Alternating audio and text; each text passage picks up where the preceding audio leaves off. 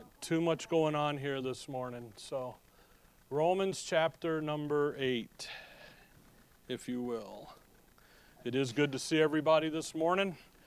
I know it's Easter and everybody's doing their things and so forth. So Romans 8. We're going to go, we're in verse 5 to 8 again, so let's just start there. And then we're going to move over and look at Galatians 5, kind of do a little excursion this morning. Romans 8, verse 5, "For they that are after the flesh do mind the things of the flesh, but they that are after the Spirit, the things of the Spirit. For to be carnally minded is death, but to be spiritually minded is life and peace. Because the carnal mind is enmity against God, for it is not subject to the law of God, neither indeed can be. So then they that are in the flesh cannot please God." So Paul, we've been looking at this contrast here between the flesh and the Spirit. And again, we're told to walk after the Spirit. We're told to mind the things of the Spirit. And again, that is just in remembering who is the Spirit concerned with? Who is he occupied with? And that is obviously the things of the Lord Jesus Christ. They're back up in verse 1. "To them which are in Christ Jesus," verse 2, "for the law of the Spirit of life in Christ Jesus." So the things of the Spirit, the things that the mind of the Spirit is after, the things that are consume the Spirit, the things that are then preoccupying the Spirit are the things that of the Lord Jesus Christ, who He is and who He has made us in Him, in the issues here. Now, obviously, to be after the flesh would be the completely opposite. And that issue of really what's happening here is you have two competing systems of thinking, of how to think. Last week we talked about the flesh being the self-life and the selfie, okay? And you taking a selfie.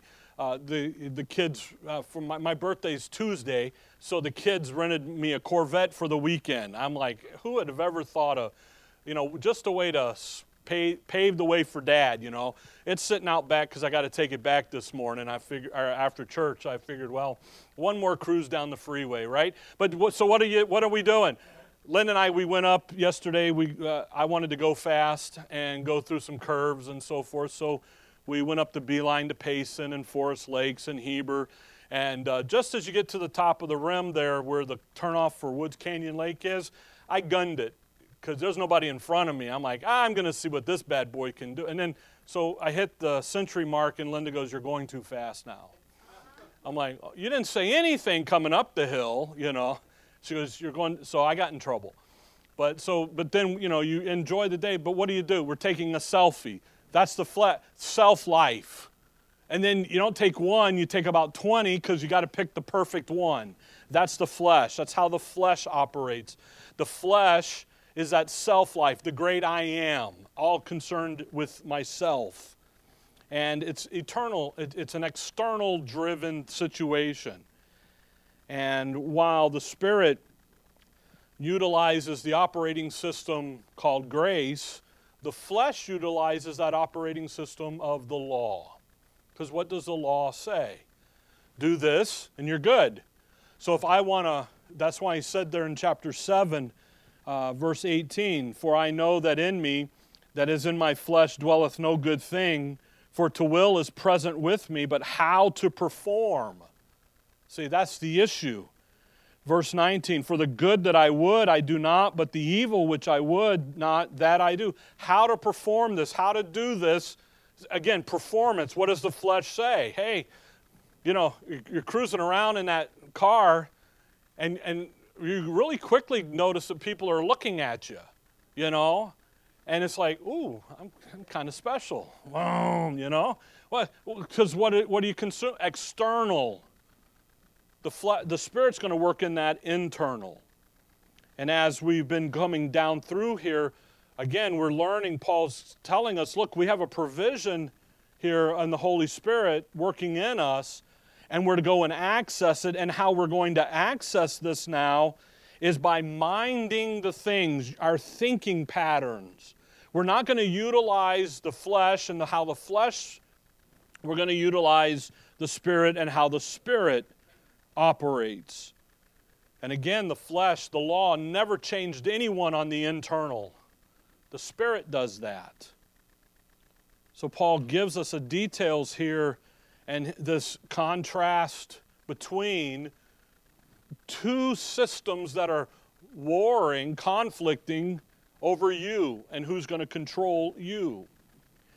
Now, he does this, a great picture of it is in Galatians 5. So on your way to Galatians 5, stop in Galatians 1. Because what Paul does here in Galatians is he's going to add some details about the contrast, the conflict between the flesh and the Spirit. And it's a very interesting thing here when he does this here in Galatia. In the churches of Galatia, he's not dealing with the stuff in Romans 8 per se, but rather he's going to emphasize some things here in Galatians that when the problem at Galatia was what were they doing? They were adding a law to grace. They were producing legalism. Yes, you're saved by grace, but now you got to come and live over here and perform. And what Galatians is going to do is provide some corrective doctrine to all of that. If you look here at verse 2, Galatians 1:2, and all the brethren which are with me unto the churches of Galatia. The churches there, not just the church, but churches, the plurality of it, they had all fallen into placing the believer under the law, living the law. They had, so Paul's going to correct them. Now, if you think about this, if the churches at Galatia had understood the identity truths that we're studying in Romans 6, 7, and 8, they would have never gone under the law system. They would not have put themselves back under the yoke of the law. They would not have put others under the yoke of the law if they had been grounded where? Right where we're at in Romans 6, 7, and 8. And I'll be honest with you, when you look at things and you look at how people talk about stuff and do stuff, you instantly can see that there is a lack of understanding of the identification truths of Romans 6, 7, and 8. When you see how people behave. Look at verse 6, Galatians 1:6. I marvel that you are so... See that word, soon? This isn't something that just happens over years. This happens quickly. Soon removed from him that called you into the grace of the Christ unto another gospel. You see, him, that's Paul. When you walk away from Paul's apostleship, you're going to be removed from the grace of Christ. This isn't, you know, okay, just fill up the pages. This is very serious. Notice, from him that called you. Well, who called the apostles, the folks there at Galatia?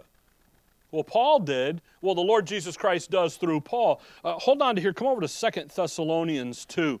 There's a verse here in 2 Thessalonians 2 there, that helps with that called issue. 2 Thessalonians 2, verse 14. The context here, he's been dealing with the Antichrist and us, you know, people are saying we're going to go through it, and Paul's correcting that. And he says in verse 14, whereunto he called you by our gospel. How does he, and the he here is going to be God, the Lord, because God hath, verse 13 there, how does he call you? By the gospel. So how does the gospel call you? Well, first you got to do what? Ephesians 1:13, you got to hear the word, and then you're going to believe it, and then you're sealed in the blessings and everything. So when you come back here to Galatians 1, when he says, for him that called you unto the grace of Christ, the Lord Jesus Christ, by the way of Paul, his apostleship, calls us into the grace of Christ. That's the system we're to be using. That's the operating system the Spirit's going to use. And he says, you know what? When they showed up and called you, notice the verse now, I marvel that you're so soon removed from him that called you into the grace of Christ unto another gospel. If you get out of who you are in Christ and you quit and you don't function in that identity, you're going to be removed into something else. Come over to chapter 2 of Galatians. Chapter 2. Look, if you will, at verse 16. Knowing that a man is not justified by the works of the law, but by the faith of Jesus Christ. Now, Paul here is arguing with Peter. That's the context. And what does Paul say to Peter? Well, you know that a man, knowing that a man is not justified by the works of the law, but by the faith of Jesus Christ, even we have believed in Jesus Christ, that we might be justified by the faith of Christ, and not by the works of the law. For by the works of the law shall no flesh be justified. What's the problem? The law's not going to get the job done. The law is that MRI. Here's your problem. That's all it says to you. It's that big, you know, that big LED. We're replacing lights in the house, in the ceiling, in the kitchen, and I went up to the store because they're flood, you know, they're can lights. Thank you. And the floodlight, so I get the floodlights, you know, I'm not paying attention to anything that looks similar, and get in, and it's daylight lights, so, and they're Hunter Waters, and there's 5 of them, so guess what the room is? Then they're like, no. So I crawl back up the ladder, pull them all down, and go back to the store. I kept them, because we'll use them outside eventually. But I go into, and then I get the 65 waters, much better, you know. Well, that's what the law does. Here's the problem. But it doesn't help you fix it. It doesn't correct it. And what is happening here is verse 21, 2:21. I do not frustrate the grace of God, for if righteousness came by the law, then Christ is dead in vain. Frustrate the grace of God. Frustrate. They are frustrating what God's trying to do. They're frustrating what the Holy Spirit is seeking to accomplish. They are supposed to be walking after the Spirit, minding the things of the Spirit. And rather, what are they doing? They're not being preoccupied with Christ. They're being preoccupied with themselves. So they frustrate it. They're not fully given in, they're not there. So they frustrate it. Chapter 3, verse 1, O foolish Galatians, who hath bewitched you, that ye should not obey the truth, before whose eyes Jesus Christ hath been evidently set forth, crucified among you. That bewitched them. We looked at that a couple studies ago in Romans 8. The bewitching there runs you back to Samuel with the witch of Endor, where Saul has asked the witch to bring up Samuel, and she doesn't want to do it, and Saul has to trick her and all this stuff. So when he says bewitching here, what does your flesh want to do? It wants to raise up from the dead what God has called dead. You're dead to the law. So that's what they're doing here. They're raising it up. So the question is why in the world would you raise it up? Verse 2, this only would I learn of you, received you the Spirit by the works of the law or by the hearing of faith? How'd you guys get the Spirit? See how Paul, he's digging into them. How'd you get saved? How did you get the Spirit? Did you do it by obeying the 10 Commandments, or did you get it by hearing of faith? Think about this. Wake up. O foolish Galatians. I think about that word foolish. It's being defined for you here. Verse 3, are ye so foolish? Having begun in the Spirit, are ye now made perfect by the flesh? You see, they're not operating in the things of the Spirit. And if you're not walking after the Spirit, you're not minded, then guess what you are? A fool. That's what you are. That's what Paul's saying here. So now when you come over to chapter 5, that's the context when we get into chapter 5. If they are operating in the flesh, they think that they can do the law to control the flesh, to restrain the sin. And by living, by trying to live under the law system, to perform, they think that they will gain favor with God a little bit more than what they already have. And yet, what are they not realizing? They have all already. And they have an identity in Christ. They have this power source of the Holy Spirit that's designed to come and work in your life, to equip you. And yet, the Galatians here, some of us, what do we decide to do? No, let's just go over here and work in the performance. Now watch Galatians 5, verse 1. What Paul's going to say here is, no, don't think like that. That's what he's getting at in chapter 8 of Romans too, by the way.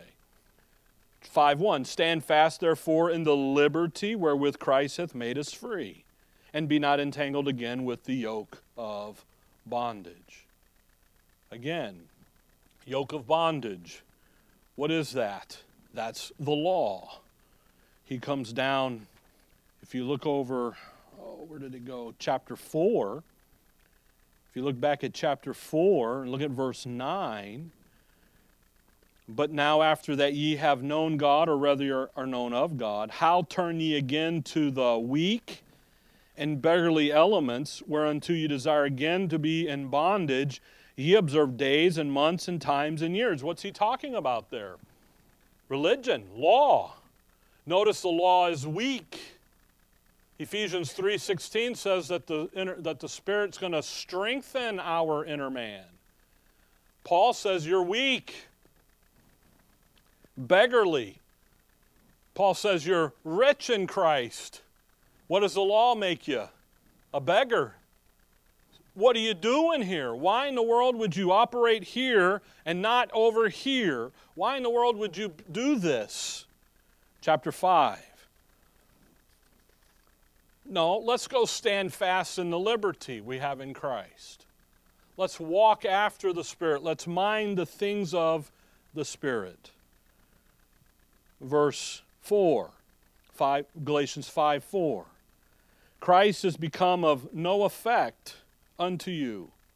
Whosoever of you are justified by the law, ye are fallen from grace. Wow. That's not a, maybe, maybe not. No, you are. fallen from grace. How does that happen? Well, what do we have? They got a legal problem, don't they? They got a law problem. They think that they have to abide by the law. They have to go over here and live and act and conduct themselves and observing days and weeks and months and all that stuff. What is today on the calendar? Easter. When was Passover? Last weekend, okay? All right? So Passover, what were they doing? Well, they were observing days and months. And why? Because that's the thing to do. When I worked at Bash's, one of my managers was a Jewish young man. And I asked him if he went to synagogue. He says, only on Easter. And that's because Mom makes me. I'm like, oh, okay. And he goes, and I go other times, but it's only when Mom makes me. Because what does it do? It's what you're supposed to do. Makes you look good. See? That's what's going to cause you to fall from grace. That's not what the Spirit's doing, by the way. That's what Paul's getting at here. That's what he's getting at in Romans 8, verse 16, Galatians 5:16. This I say then. After he's going to go down through, and by the way, the rest of chapter 5 there, he deals with the issue of circumcision, uncircumcision. All that's the law. All that's religion. The Galatians have fallen. They've frustrated the grace of God. They've fallen from the grace of God. Why? Because they're back over here trying to perform. By the way, notice they didn't lose their identity in Christ. A lot of people think that. A lot of people think that if I go over here and participate in religion, then I've lost something. You didn't lose anything. You're just in the wrong place. That's the point. So he says what? This I say then, walk in the Spirit, and ye shall not fulfill the lust of the flesh. Now this is where we're at in Romans 8. Minding the things of the Spirit. Walking after the Spirit. Being preoccupied with Christ.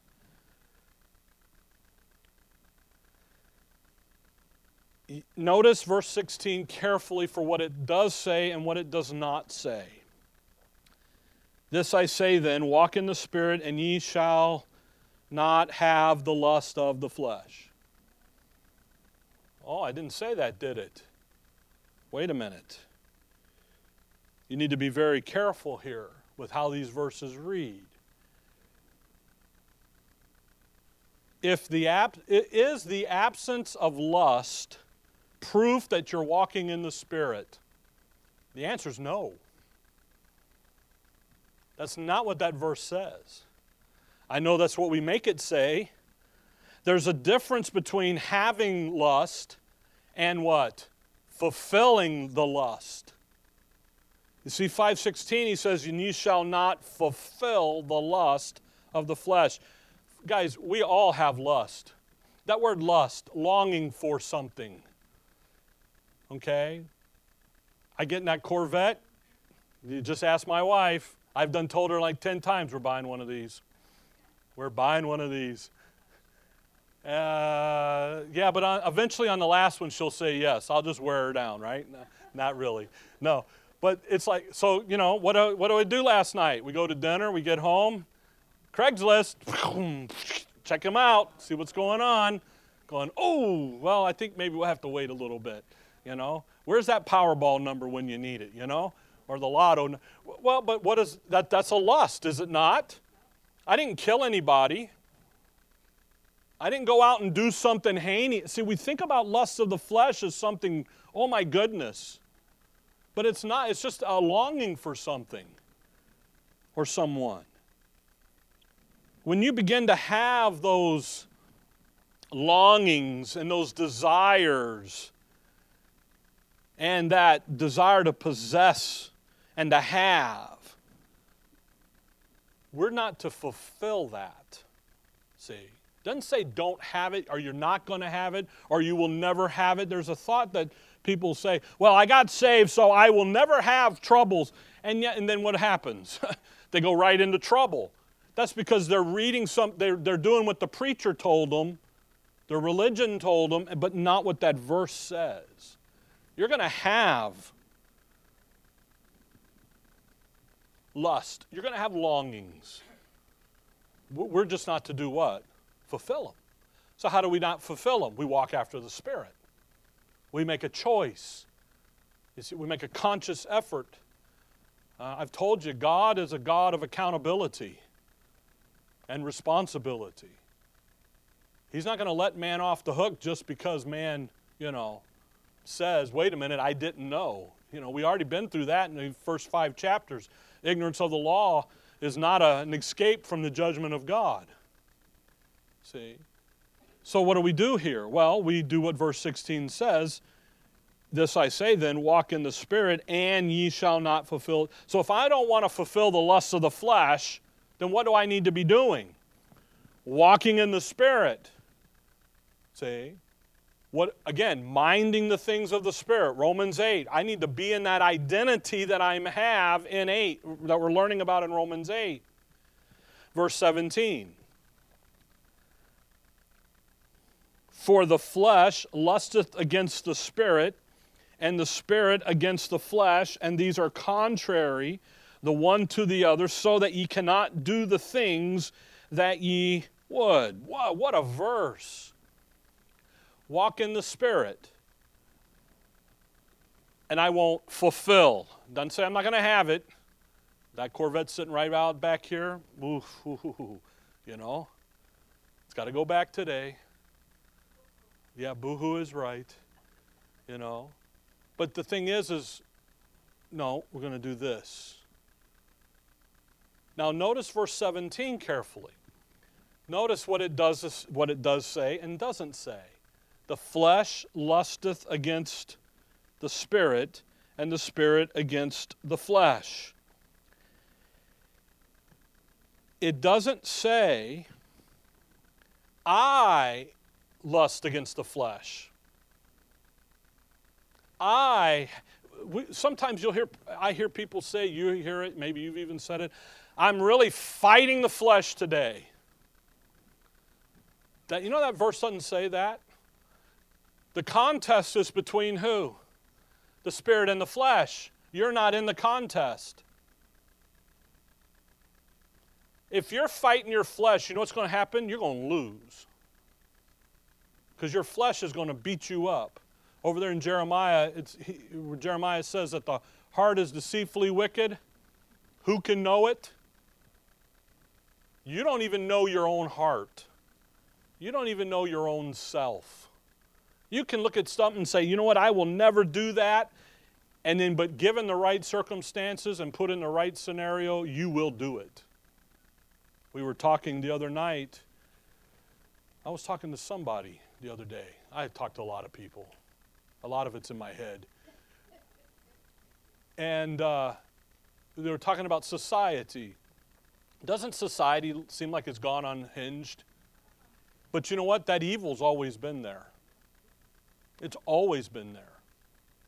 It's just blown up and rammed down our throats 24/7 now. But it's always been there.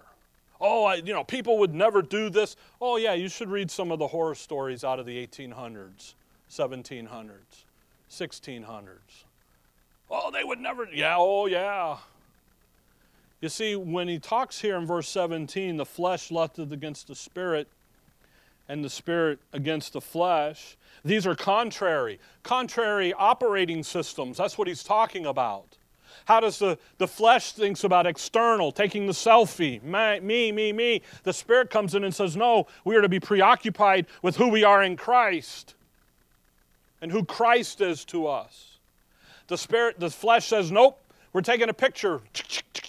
All right, I didn't like any of those. I get the filters on, you know.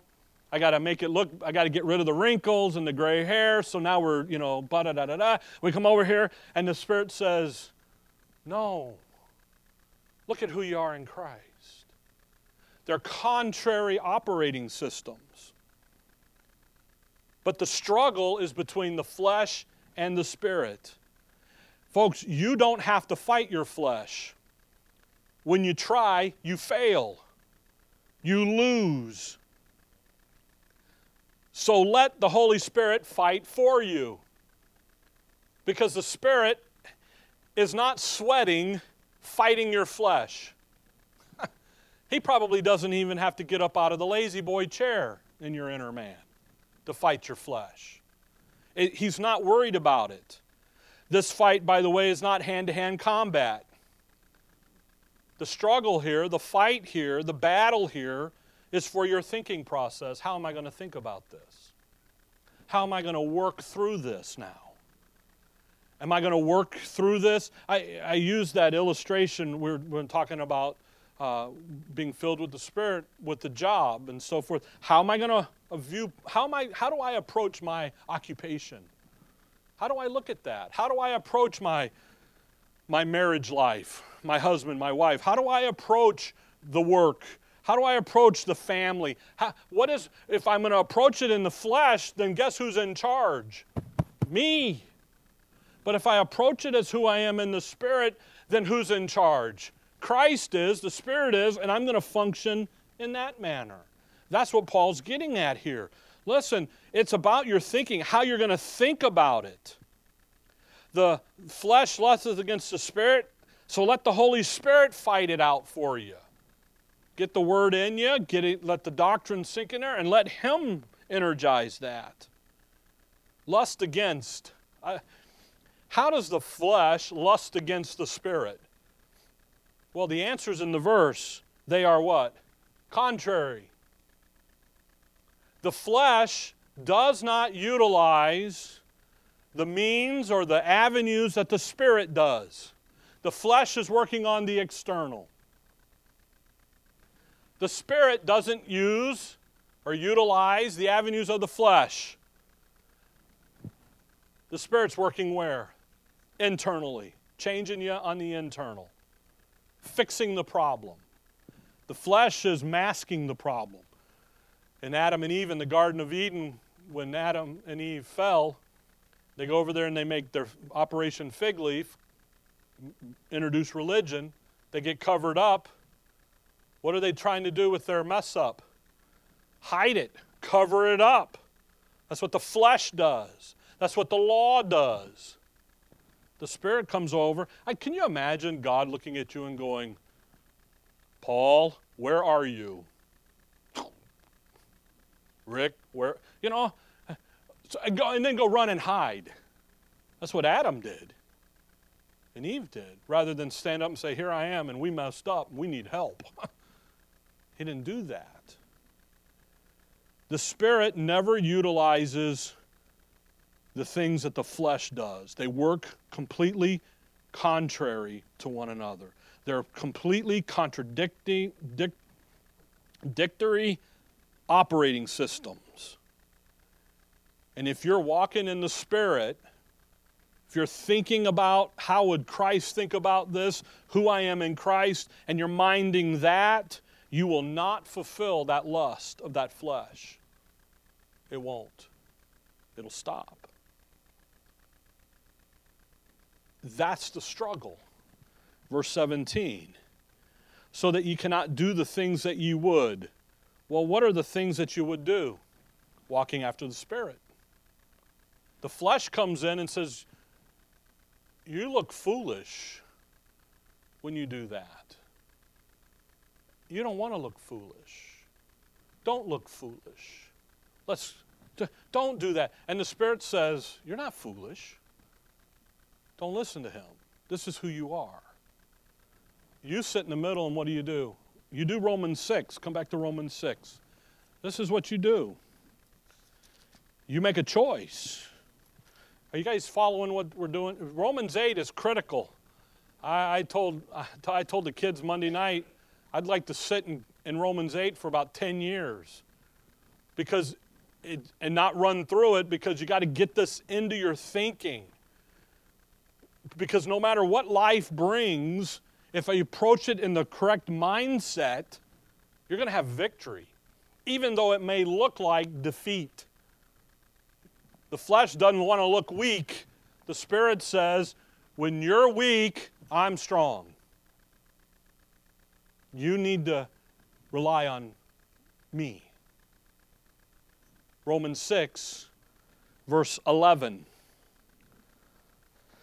Likewise, reckon ye also yourselves to be dead indeed unto sin, but alive unto God through Jesus Christ our Lord. Watch verse 12. Let not sin therefore reign.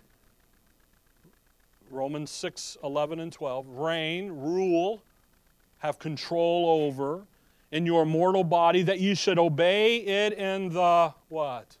Lust thereof. You see, the issue there is the lust. But in verse 11, we have a what? We have a reckoning happening. There's the issue of reckon, the contrast. Reckon this, don't fulfill that.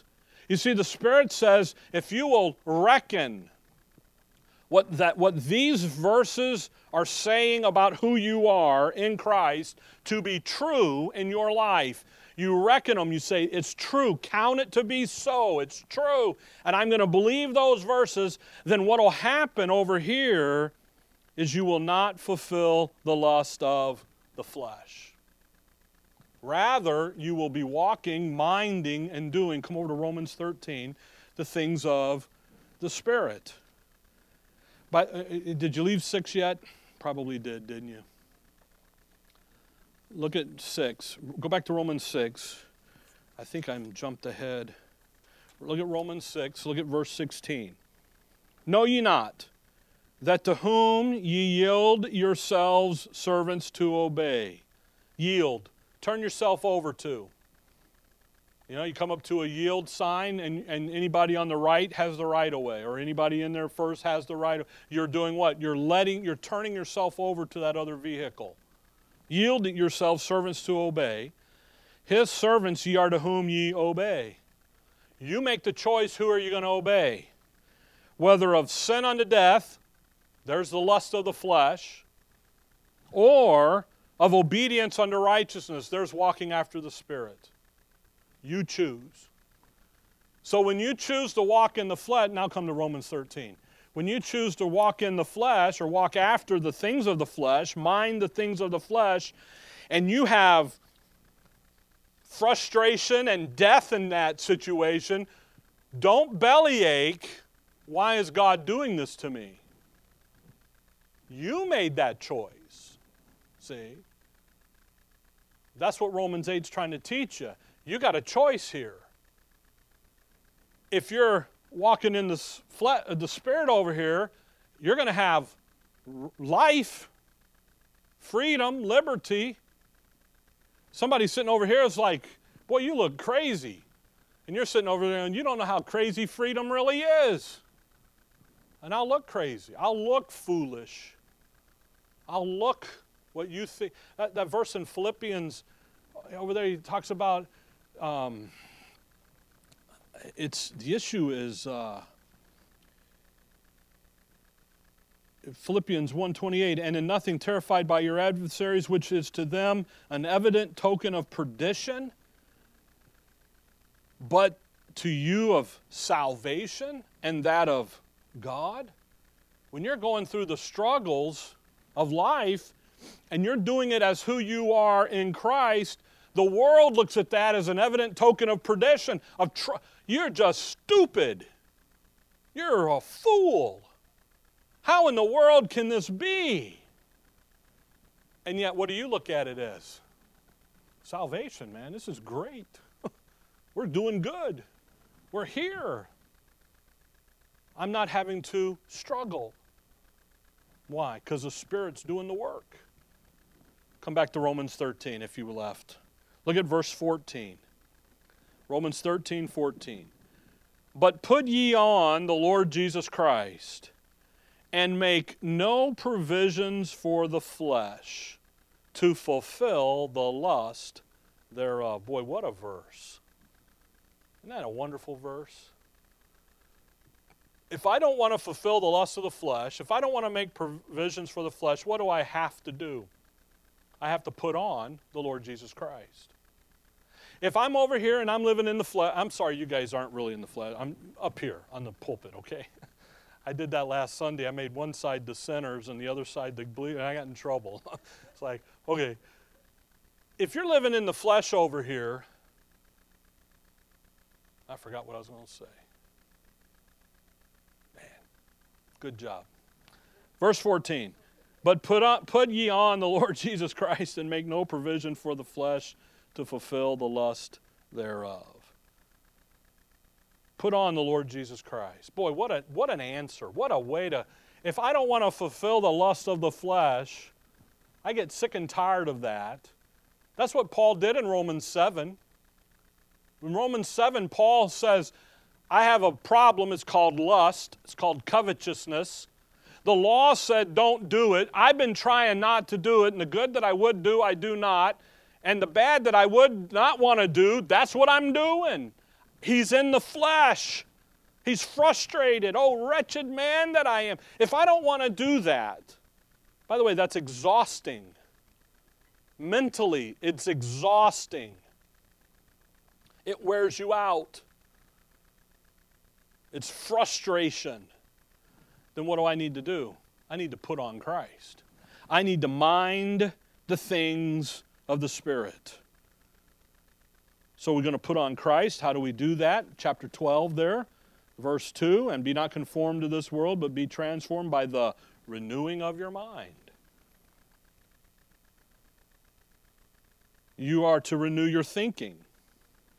And then chapter 13, verse 14, you won't make provision for, nor will you fulfill the lust of the flesh. And again, I'll say, notice it doesn't say you will not have the lust. It says you won't fulfill it. You won't make provisions for it. Folks, this is a great help. Because usually what happens for most of us is when things pop up and we have a lust or a longing for or something we desire, we think we did something wrong. But what do we have? We still got that old sin nature. We still got the nature from Adam given to us. We just now have a new nature in us, the one given to us in Christ. And we need to access that. So when we long for something that's contrary to who we are in Christ, guess what I have? I have a mechanism now, come over to Ephesians 4, that I can come in and I can say, I have a trigger, I have a helper, and I can say, you know what, that's not right, I know it's not right, but man, I really want to do it. I really want to go 100. But who shows up on the radar screen? First was Linda. And then that little white and blue vehicle, state trooper. Okay? It's like, oh, okay. I'll calm down. Until the Audi showed up, we were doing okay. And when the Audi showed up, then it was like, can't beat me. You know, I can beat you. No, I beat you. And right? And a little competitive juices flow. It's a guy thing, the baloney. The Audi driver was a lady. Thank you very much. Okay. The other Audi guy, the other driver was a gentleman. So, but I have a mechanism. I have a helper called the Holy Spirit, and he can come. And now I don't have to condemn myself. Again, usually when we have lust, we condemn ourselves. We judge ourselves. We become full of shame. And we don't have to do that. Rather, we can reach over and say, you know what? Here's what these verses are saying. Here's who I am in Christ. And you know what? Let's rest in that. For when I'm weak, He's strong, and I need Him to be strong because right now I am weak. And let me just relax in who I am in Christ. The great thing in that is, how do you do that? You obey the verses. That's how you do it. That's why reading three chapters a day, getting the verses into your mind, into your thinking, then you obey that. By the way, how do you know it's simply obeying it? 1 Thessalonians 2:13. Who heard the word? I just had it, sorry. 1 Thessalonians 2:13. They received the word of God, which ye heard of us. Ye received it not as the word of men, but as it is in truth, the word of God, which effectually worketh also in you that believe. You hear the word, and you believe the word. And honestly, that's the whole struggle. Second hour is Easter, so we're going to do something different this morning. But the whole thing about husbands and wives and children and family and being filled with the Spirit, all that is believing what the verses say. That's all that it is. I've spent this past week talking to numerous people locally from us and from others on the internet, and you're not, this one couple, they're not believing what the word says. That's the bottom line. We're going to marriage counseling. I said, why? You're not going to do what the work, you're not doing what the work's required to do. So why are you going to go waste your money for an hour for some guy to tell you to do something when you're not going to go do it? Well, how do you know? Because you're not doing what I'm asking you to do. I know how that is. And I'm not asking you to come and sit on my couch and give me $200 an hour. I'm just giving you the verse. You're not. How do I then do this? Believe the verses. I told you when we started Romans 8, you found Ephesians 4, right? Hardest part in all of this, hardest part in Ephesians 5, being filled with the Spirit, is believing what the verses say. It's right here. Ephesians 4. Look, notice something here. Verse 17. Let me just say it like this. To walk after the Spirit is not complicated. It's very simple. Go get the Word, get it in me, obey the Word. It's that simple. It's not complicated. Paul calls it in 2 Corinthians 11, the simplicity that's in Christ. It's simple. We make it difficult because we got this other guy over here that says, it ain't that simple, Jack. Charlie, Turkey, whoever you are. You got to do. And the Spirit's sitting there going, no, it's that simple. You know? And that's what's happening here. Ephesians 4. Notice Ephesians 4. Look at verse 17. This I say, therefore, and testify in the Lord that ye henceforth walk.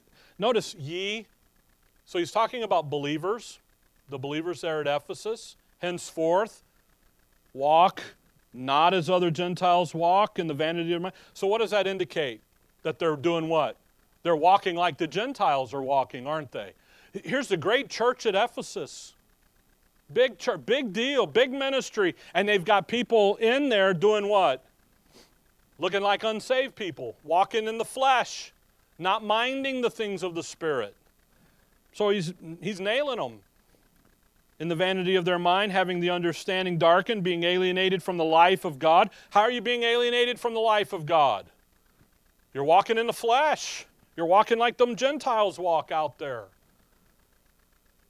Through the ignorance that is in them. And see, there it is. Because of the blindness of their heart, who being past feeling, have given themselves over unto lasciviousness to work all uncleanliness with greediness. Boy, your flesh is a stinking pig. Just sucks it up. So what does Paul say? But ye have not so learned Christ. Notice that. Ye have not so what? Learned. You see, to walk after Spirit, we have to learn some things. We have to learn some truth. We have to learn some sound doctrine that will then be able to answer the lustful impulses that we're going to have, that drive us sometimes, that come along and literally will dominate the scenario until what happens? You go, that just isn't right. That just frustrates me to no end. I got to stop that. It's like me and the Oreo cookies. We got to stop. The bag's almost done. So what am I doing at Walmart? Buying another bag, baby. Keep feeding the fix, right? Stop. How do I do that? I have to learn something, don't I? Verse 21, if so be that ye have heard him and have been taught by him, as the truth is in Jesus. Now, where do we go to learn about Christ and be taught by him and heard? We go to Paul's epistles, okay? But I want you to catch, Paul says that you guys, some of you guys over there at Ephesus are walking after the flesh. You didn't learn that from the information I communicated to you called the grace of Christ. You're doing that somewhere else. Verse 22, here's the doctrine, that ye put off concerning the former conversation the old man, which is corrupt according to the deceitful lust, and be renewed in the spirit of your mind, and that ye put on the new man, which after God is created in righteousness and true holiness. Notice there are some specific doctrines that are taught that are designed to renew our thinking, that are designed to change the way that we understand things, the way we perceive things. And we understand that by putting off the old sin nature, by putting off that old man, by putting off the things that are the flesh, but we're putting on what? The new man, which was created in Christ, which was, verse 24, and put on the new man, which after God is created in righteousness and true holiness. Let's put that guy on. There's something very specific here. Put off put on? Who am I going to put on? Run back to Galatians 5 quickly here. Now, one other thing I just want to point out to you. We'll get back in Romans 8 next time. We'll get down now in chapter 9, verse 9 and following. When Paul says in Romans 8, walk not after the flesh, walk after the Spirit. Don't mind the things of the flesh, mind the things of the Spirit. The great question that comes up is, one, how do I do that? Put off, put on. Get the specific doctrines, the specific information which we've been looking at. Put that on. What does the flesh look for? The self-life, the selfie, external. It's all about me. I am the great I am. The Spirit is an internal issue, preoccupied with who Christ is and who you are in Him. So then the question, the next question comes up, all right, what does this stuff look like? So watch what he does in Galatians 5, verse 19. Now the works of the flesh are... what's that word? Manifest. Isn't that an interesting word? Manifest. The works of the flesh are manifested this way. Adultery, fornication, uncleanliness, lasciviousness, idolatry, witchcraft, hatred, variance, emulation, wrath, strife, seditions, heresies, envyings, murders, drunkenness, revilings, and such like. What does that manifest? What kind of character?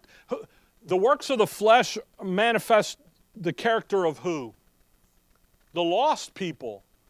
Who does that? Lost people do that. Now, he's talking to saved people. And what are they looking like? Lost people. You're walking like the Gentiles walk. Ephesians 4:17. Knock this off. Stop. But notice it says that word manifest. That's a what? External, isn't it? It's external. Adultery, fornications, wrath, drunkenness. You can't hide drunkenness, can you? You see that. You know, walk a straight line. Which line? I see four of them, you know. I knew a guy that said that one time. He was in the dry out cell for a long time, you know. That's a manifest outside. Now watch verse 22. But the what? Fruit. Notice it's singular. Fruit of the Spirit. That word fruit, we got oranges and stuff next door, okay? The citrus fruit. How do you know what tree you're looking at? Based on what? Fruit. It's a component of the tree. It's a part of the tree. So the fruit of the Spirit is a part of who the Holy Spirit is. By the way, it's not fruits. There's 9 in the list. It's fruit. It's what He produces. It's what He's made of. The lost, the flesh, all that's external. It's hiding what's really going on inside, which is what? Lost, unsaved, evil, resident evil. But then the fruit of the Spirit comes in. And it's going to be put on display, but it's not going to be you. It's going to be who? Him. By the way, notice the first one. The first one is love. You see that love? Run back up and look at verse 19. Adultery, fornication, lasciviousness, uncleanliness. The first three fit with love. Why does someone commit adultery and fornication? The average survey says because they want to be loved. Isn't that interesting? So they go out and break vows and do what they're not supposed to be doing, and rather the Spirit says, you are loved. You are accepted in the beloved. You're loved by someone who will never fail you, who will never let you down, who will never disappoint you. Now, we don't have the time. You can do that with all of those. You can take the list of the works of the flesh and the list of the fruit of the Spirit, and they begin to work together and come together. They work in pairs of three. They will fit the issue there in Titus where he says, being sober and so forth and everything. We don't have the time to do that. I wish we did. The end of verse 23, meekness, temperance, against such there is no law. When he says against such, he's not saying it, that the law is against what the Spirit is doing or the Spirit needs the law, okay? Rather, he's talking there about the law could never produce this in you. The only way that this is ever to be produced is by you walking after, minding the fruit of the Spirit, the things of the Spirit. So when he talks there about against, he's not talking about the laws against the Spirit or for the Spirit. He's saying the law could never do what the Spirit is going to do here, okay? Now, all of that is more detail of what we were looking at in Romans 8 there, in verse 5, 6, 7, and 8, that comparison there, that contrast of minding the things of the Spirit and minding the things of the flesh. And you know what Paul says? You can't win the battle. You have a provision, a power source, and the Holy Spirit. Now use Him. And that's what we're going to get down now into 9, 10, 11, and 12. And 13, we're actually going to see the person of the Holy Spirit now as He goes to work in your life as He's designed to do that, okay? All right, so we kind of took a side road here this morning, but just something, I think Galatians 5 and Romans 8 fit together rather nicely.